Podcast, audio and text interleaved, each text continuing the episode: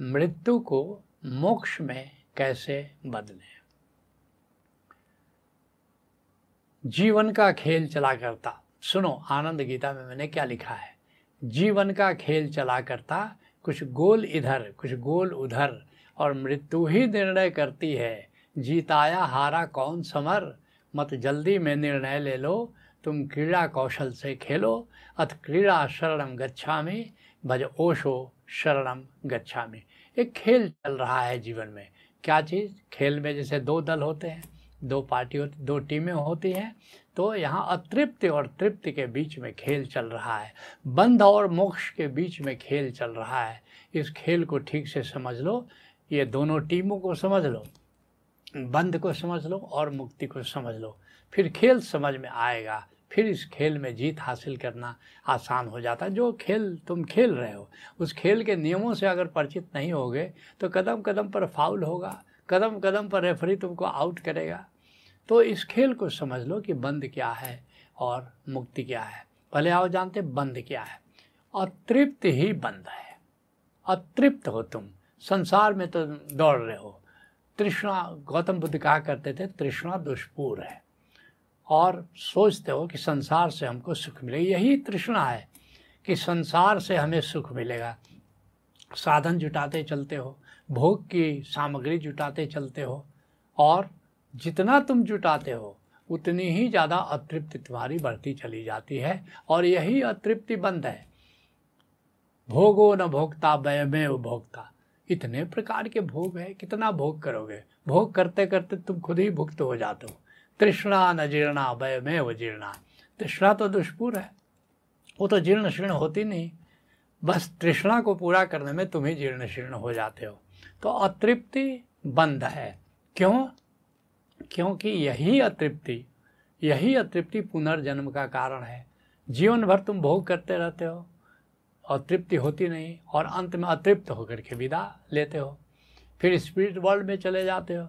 लेकिन अतृप्ति तुम्हारे साथ जाती है, याद रखना सूक्ष्म मन साथ जाता है। और फिर यही अतृप्ति तुम्हें फिर बार बार प्रेरित करती है कि फिर से संसार में चलो। संसार में चलो, फिर से अपने को तृप्त करने के लिए, फिर से वही भोग का जंजाल निर्मित करने लगते हो। तो अतृप्ति के कारण ही ये षट रिपु हैं। बार बार संत चेता रहे हैं कि ये षट रिपुओं से बचो, षट रिपुओं से बचो। तो ये षट रिपु क्यों पैदा होते हैं? अतृप्ति के गर्भ से इन षट रिपुओं का जन्म हो जाता है। जैसे पानी जमा है तो मच्छर का जन्म होता है। तो ये जो अतृप्ति है, ये जमा हुआ पानी है, इसमें ये षट रिपु के मच्छर पैदा हो जाते हैं। तो अतृप्ति के कारण ही ये काम है, जो षट रिपु, पहला षट रिपु काम है। ये काम का क्या अर्थ हुआ? कि नाना प्रकार की कामनाएँ हैं, कि यह भी मिल जाए, ये भी मिल जाए। और नाना प्रकार की तुम्हारी इच्छाएँ पैदा होती हैं। इच्छाओं तक ठीक है, लेकिन अब हमारी अपेक्षा बढ़ती है कि संसार हमारे जो रिश्तेदार हैं, हमारे जो और लोग हैं जहाँ जहाँ हमने अपना संबंधों का जाल फैलाया हुआ, वे लोग हमारी कामनाओं को, हमारी इच्छाओं को पूरी करते ये अपेक्षा काम है। संसार से आशा कि संसार हमारी इच्छाओं की पूर्ति करे, यही तो काम है। डिज़ायर्स पैदा हो जाते हैं। तो ये कामना जो है, ये षट रिपु का पहला रिपु कह लो, और ये चूँकि हमारे भीतर अतृप्ति है, तब तो हम चाहते हैं कि हमें कोई ये दे दे, कोई दूसरी चीज़ दे दे, कोई तीसरी चीज़ दे दे। नाना प्रकार भोग की सामग्री, धन, पद, प्रतिष्ठा, ये जो संबंधों का जाल, क्योंकि हमारे भीतर अतृप्ति है, हमारे भीतर खालीपन है। उस खालीपन को भरने के लिए हम सोचते हैं कि हमारे जिन जिन से हमारा संबंध है, वे हम, हमारे, हमें एक हमारे खालीपन को भर देंगे, धन हमारे खालीपन को भर देगा, पद हमारे खालीपन को भर देगा, प्रतिष्ठा हमारे खालीपन को भर देगी। लेकिन जीवन का अनुभव कहता है कि सब कुछ भी जिनको मिल गया है, क्या उनकी कामना शांत हो गई? अगर उनकी कामना शांत नहीं हुई तो हमें भी अगर धन, पद, प्रतिष्ठा ये सब मिल जाएगा तो क्या सोचते हो? हमारी कामना शांत हो जाएगी, हमारा खालीपन क्या भर जाएगा? उसी तरह से अतृप्ति के कारण क्रोध है। चूँकि हमारी कामना पूरी नहीं होती तो कामना से क्रोध पैदा हो जाता है, अतृप्ति के कारण क्रोध पैदा जाता है। तो ये जैसे अतृप्ति के कारण कामना है, काम है, और ये बंध का कारण है। ठीक उसी तरह क्रोध भी बंध का कारण है। क्रोध भी बंध का कारण है। दुर्वासा ऋषि जाते थे, तपस्या करने जाते थे। साल भर तपस्या किए ही। वाले फिर आते थे, किसी दरवाजे पर खड़े हैं, भिक्षाम दे भिक्षाम दे और शकुंतला अपने प्रेमी की याद में खोई हुई उनकी बात सुनती नहीं है श्राप दे देते हैं। क्रुद्ध हो जाते हैं कि जिसकी तू याद कर रही है, वही तुम्हें भूल जाएगा। बस, सारी तपस्या नष्ट हुई, फिर सज्जत गए हिमालय दौड़े फिर अगली बार फिर वही साल दो साल तपस्या किए, फिर आए, फिर वही कोई हमको इज़्ज़त क्यों नहीं दे रहा, हम महातपस्वी, कोई प्रतिष्ठा क्यों नहीं दे रहा, कोई बात क्यों नहीं सुन रहा है? बस हो गया, क्रोध आया और फिर बंद में तो पड़ गए। इसी तरह से अतृप्ति के कारण लोभ है और लोभ फिर बंद बन जाता है। लोभ क्या है? जितना मिला वो काफ़ी नहीं मिले, कोई संतोष ही नहीं है। और जैसे मान लो धन है तो धन साधन के रूप में ठीक है धन कमाना बुरी बात नहीं है, धन अर्जित करना बुरी बात नहीं है। लेकिन साधन की तरह हो, तुम्हारा कोई उद्देश्य है, हॉस्पिटल बनाना है, बच्चों को पढ़ाना है, लिखाना है, अपनी प्रतिभा के विकास के लिए कुछ करना है तो वहाँ तक ठीक है। लेकिन कुछ लोग हैं, धन ही साध्य है उनके जीवन के लिए। धन कमाना ही साध्य हो गया। अब देखो, एक बीमारी लेकर के वो बैठ गए। और क्यों? क्योंकि तृप्ति ही नहीं होती है। करोड़पति हो गए, दस करोड़ हो गया, एक अरब हो गया। लेकिन वो कमाए, चले कोई पूछिए तो सही कि भाई ये जो धन कमा रहे हो, ये किस लिए कमा रहे हो? कहते ये कोई सवाल पूछने लायक है? सब लोग धन कमा रहे हैं, हम भी धन कमा रहे हैं। तो अतृप्ति, और ये ये जो अतृप्ति है, यही फिर बंद का कारण है। और फिर ऐसे ही मोह है, संबंधों के प्रति मोह हो जाता है, और धन के प्रति मोह पैदा हो जाता है, मकान के प्रति मोह पैदा हो जाता है, संबंधों के प्रति मोह पैदा हो जाता है। मोह क्या है? पकड़ है। और खो जाने का भय है तुम्हें। पकड़ करके रखते हो कि ये कहीं हमसे छूट ना जाए। इसका मतलब कहीं अतृप्त हो भीतर से ना। जो कि तुम चाहते हो, सोचते हो कि बाहर धन रहेगा, ये पद रहेगा, प्रतिष्ठा रहेगी, ये संबंधी रहेंगे, तभी तक हमारा सुख है। इसका मतलब कि तुम अतृप्त हो, भीतर तो अतृप्त हो, तभी तो तुम संबंधों में अपनी तृप्ति की तलाश कर रहे हो। ऐसे ही अतृप्ति के कारण ईर्ष्या है। अब हमारे पास जो है, उससे ज़्यादा किसी के पास, इससे तुम्हारी तृप्ति का क्या संबंध है? लेकिन तुम अतृप्त हो कि हमारे हम पड़ोसी का मकान हमसे ऊँचा क्यों है? हम अपने पड़ोसी से भी ज़्यादा ऊँचा बना लेते हैं। और इसका मतलब कहीं ना कहीं भीतर अतृप्त हो। पड़ोसी का वैभव देख करके भीतर जलन तो हो रही है तुम्हें तो ईर्षा भी बंद है। और फिर अतृप्ति के कारण द्वेष है। और तो कोई दुश्मन हो गया है और तुम उसका नुकसान पहुंचाना चाहते हो। क्यों नुकसान पहुंचाना चाहते हो? उसका नुकसान पहुँचा करके तुमको सुख मिलता है। इसका मतलब कि भीतर से तुम अतृप्त हो, अपने सुख के लिए, अपने दुश्मन को तुम नुकसान पहुंचाना चाहते हो। हाँ अपना आत्मरक्षा करो, आत्मरक्षा के लिए युद्ध भी करो, संघर्ष भी करो, ये बात समझ में आती है। लेकिन इसके लिए दुश्मन का नुकसान पहुँचा करके सुख अगर तुमको प्राप्त होता है, कहावत है ना कि आदमी जब दुश्मनी पर उतर आता है तो मेरी एक आँख फूटने से दुश्मन की दो आँख फूट जाए तो अपनी एक आँख फोड़ लेता है। अब ये बात तो समझ में नहीं आती है। यह तो एक अतृप्ति सी हुई, जिसके कारण तुम सुख प्राप्त करने का एक नया तरीका दुश्मनी का खोज रहे हो। नहीं, ये सब षट रिपु जो हैं, ये बंध निर्मित करते हैं। क्यों? और इसका कारण है कि ये असली मूल बात है। अतृप्ति के कारण ही ये षट रिपु भी पैदा होते हैं। तो फिर अब आओ, जानते हैं फिर मोक्ष क्या है। इस बात को ठीक से समझ लो कि संसार हमको सुख नहीं देगा। संसार से तृप्ति मिलने वाली नहीं है, संसार से आनंद मिलने वाला नहीं है। तो अब हम भीतर ही आनंद की तलाश करें और आनंद की तलाश या स्वयं की तलाश, जिसके लिए इकबाल साहब कहते हैं, ढूंढता फिरता हूँ मैं इकबाल अपने आप को। आप ही गोया मुसाफिर, आप ही मंजिल हूँ मैं। स्वयं को ही अपनी साधना का मंजिल बना लो। तब एक दिन जानते हो कि मैं आत्मा हूँ और इसका नाम आत्मज्ञान है। तो आतृप्ति के मार्ग पर आत्मज्ञान आवश्यक है। अपने को जानना कि मैं आत्मा हूँ, ये पहला कदम है मोक्ष का। और फिर स्वयं को आत्मा जानते हुए स्वयं में तृप्त होना आत्मतृप्ति है। अपने आनंद के लिए, अपनी प्रसन्नता के लिए, अपनी मुदिता के लिए, अपने सुख के लिए मुझे और किसी चीज़ की ज़रूरत नहीं है। मैं अपने आप में तृप्त हूँ। इस बात का जो एहसास है कि आत्मा जब स्वयं में तृप्त होते हो तो इसको कहते हैं आत्म तृप्त हो गए। स्वयं में तुम तृप्त हो गए। और जब आत्म तृप्त हो जाते, ये दूसरा कदम हुआ और तीसरा कदम हुआ कि आत्म तृप्त होकर अब विषयों या आवागमन से मुक्त होना मोक्ष है, कि जो स्वयं में तृप्त होकर के विदा होते हो तो कोई अतृप्ति नहीं बची, जिसके कारण तुमको पुनर्जन्म में आना पड़े।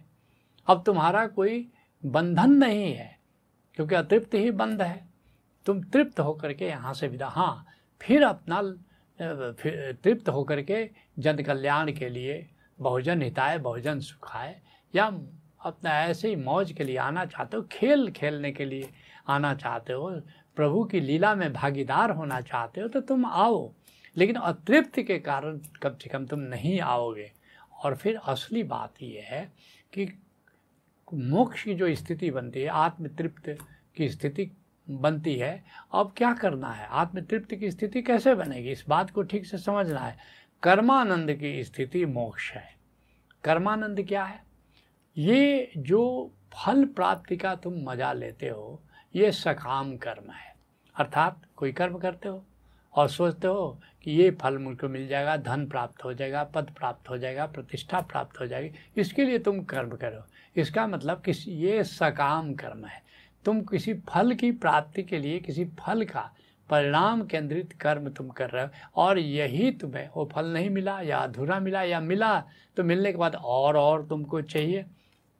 ये हमारे लिए बंध निर्मित करता है। और सानंद कर्म मुक्ति है। या सानंद कर्म क्या है? निष्काम कर्म। निष्काम कर्म सानंद कर्म बन जाता है। अर्थात कि अब कर्म करने का मज़ा ले रहे हो, फल का मज़ा ले लो तो सकाम कर्म है।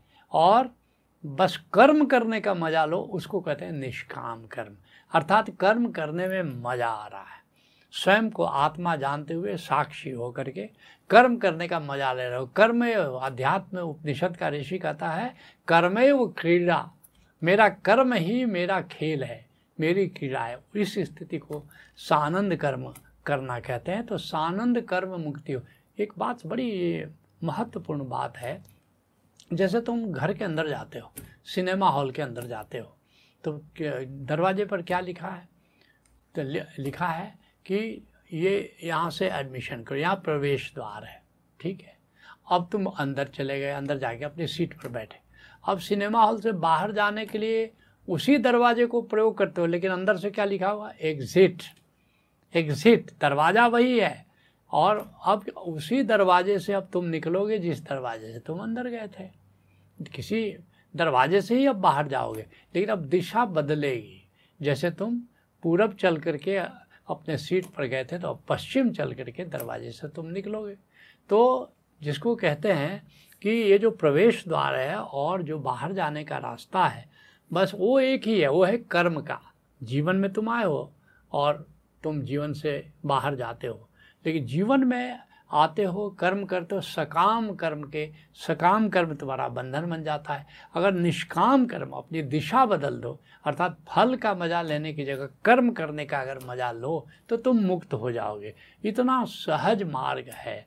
तो इसी को कहते कर्मानंद। अर्थात फल का आनंद नहीं, कर्म करने का आनंद, जिसके लिए अष्टावक्र कहते हैं, आपद संपद काले दैवा दैवेति निश्चय तृप्त। स्वस्थेंद्रियो नित्यम न सोचती न कांक्षती कहते हैं अष्टावक्र कि, हे जनक, मेरा अनुभव है, कभी सुख आता है, कभी दुख आता है और संतुलन के नियम के अनुसार निश्चित समय पर आता है, लेकिन तृप्त स्वस्थेंद्रियो नित्यम मेरी इंद्रियाँ भाग दौड़ बाहर नहीं करती, बस आत्मतृप्त हो गया हूँ मैं और न सोचती न कांक्षती। इसलिए बीते का शोक नहीं करता और आने वाले समय के लिए कामना नहीं करता। इसी बात को जनक अपने शब्दों में कह रहे हैं, बड़े प्यारे अंदाज में। कहते हैं, कृतम किमपि नैवश्चात कृत्य भी संभवतः अपने अधिकार में नहीं है। कर्म तो कहते हैं कि फल तो अपने अधिकार में है ही नहीं। कम से कम कृष्ण कह रहे थे कि फल हमारे अधिकार में नहीं है, अर्जुन, कर्मण्य व अधिकारस्ते। कर्म हमारे अधिकार में, कर्मण्य हमारे अधिकार में है। फल हमारे अधिकार में कर्मण्य व अधिकारस्ते, माँ फलेशु कदाचन। लेकिन जनक तो और भी आगे करे, कृतम किमपी नहीं वसात कृत्य भी क्या आएगा, क्या फल दे जाएगा, हमको कुछ भी पता नहीं। इति संचित तत्वता इसको अनुभव पूर्वक हमने जाना है। यदा यत कर्म आयाति तत्कृत्वा से यथा सुखम। इसलिए जब जो कर्म सामने आता है, जो कर्मण्य आता है, उसको करने का मैं मज़ा लेता हूँ। तो ये असली बात है। तो फिर मोक्ष का उपाय क्या है? क्या करें कि मोक्ष प्राप्ति हो? गुरु तेग बहादुर जी कहते हैं, मान मोह को परिहरे गोविंद के गुण गाओ। ये जो मान और मोह है, ये जो अहंकार है और ये जो मेरापन है, माया है इन दोनों को छोड़ दो और गोविंद के गुण गावे और गोविंद का सुमिरन करो। जो है उसका सुमिरन करो। कह नानक, ऐसे कोई प्राणी जीवन मुक्त कहावे और इस प्रकार कोई प्राणी जीवन मुक्त होता है। एक बात और भी ख्याल रखने की है कि मरते समय मृत्यु नहीं होती, मैं, मोक्ष नहीं मिलता। जीते जी जब मोक्ष की स्थिति आत्म तृप्ति की स्थिति प्राप्त करते हो तो मरते समय मोक्ष की स्थिति प्राप्त है। तो जीते जी मुक्त हो जाना है। जिसके लिए मीरा कहती है मनुआ राम नाम रस पीजे और काम क्रोध मद लोभ मोह को चित से बहा दीजिए राम नाम का रस पियो, राम नाम का आनंद लो, राम नाम का सुमिरन करो। लेकिन बाधा क्या है? काम बाधा है, क्रोध बाधा है, अहंकार बाधा है, लोभ बाधा है, मोह बाधा है, इनको अपने चित्त से हटा लो। इसलिए ये जो बंध है, काम, क्रोध, लोभ, मोह ईर्षा द्वेष, इनसे मुक्त हो जाओ। अतृप्ति से मुक्त होने का सरल तरीका यह है कि षट रिपियों से मुक्त हो जाओ और फिर आत्म तृप्त हो जाओ कर्मानंद का मज़ा लो। कैसे कर्मानंद का मज़ा लोगे? आत्मस्मरण या हरि स्मरण के साथ कर्म करने का मज़ा लो। ये कर्मानंद है और यही मोक्ष की स्थिति है। और सरल तरीका है कि जो है, क्या है? आत्मा है। भीतर बाहर ब्रह्म है तो जो है उसे अपने आनंद का स्रोत बना लो। और जो हो रहा है, ये सृष्टि है, एक लीला चल रही है, प्रकृति है, और तुम किसी के साथ बातचीत कर रहे हो, किसी के साथ हो रहे हो तो जो हो रहा है, उसको उत्सव बना लो, उसको उत्सव का स्रोत बना लो। फिर से दोहरा दो, जो है आत्मा है, ब्रह्म है, उसे आनंद का स्रोत बना लो। और जो हो रहा है चारों तरफ़ वृक्ष लहरा रहे हैं, हवाएँ बह रही है, पंछी उड़ रहा है, झरना बह रहा है और तुम लोगों के बीच हो सबको प्रेम बांट रहे हो, सबके साथ होने का मज़ा ले रहे हो। ये हो रहा है। इसको उत्सव का स्रोत बना लो और फिर देखो कि तुम जीते जी मुक्त हो जाते हो और फिर मृत्यु को मोक्ष में ऐसे बदल सकते हो। तो आज के सत्संग को यही विराम देते हैं। हरि ओम। तत्समालिस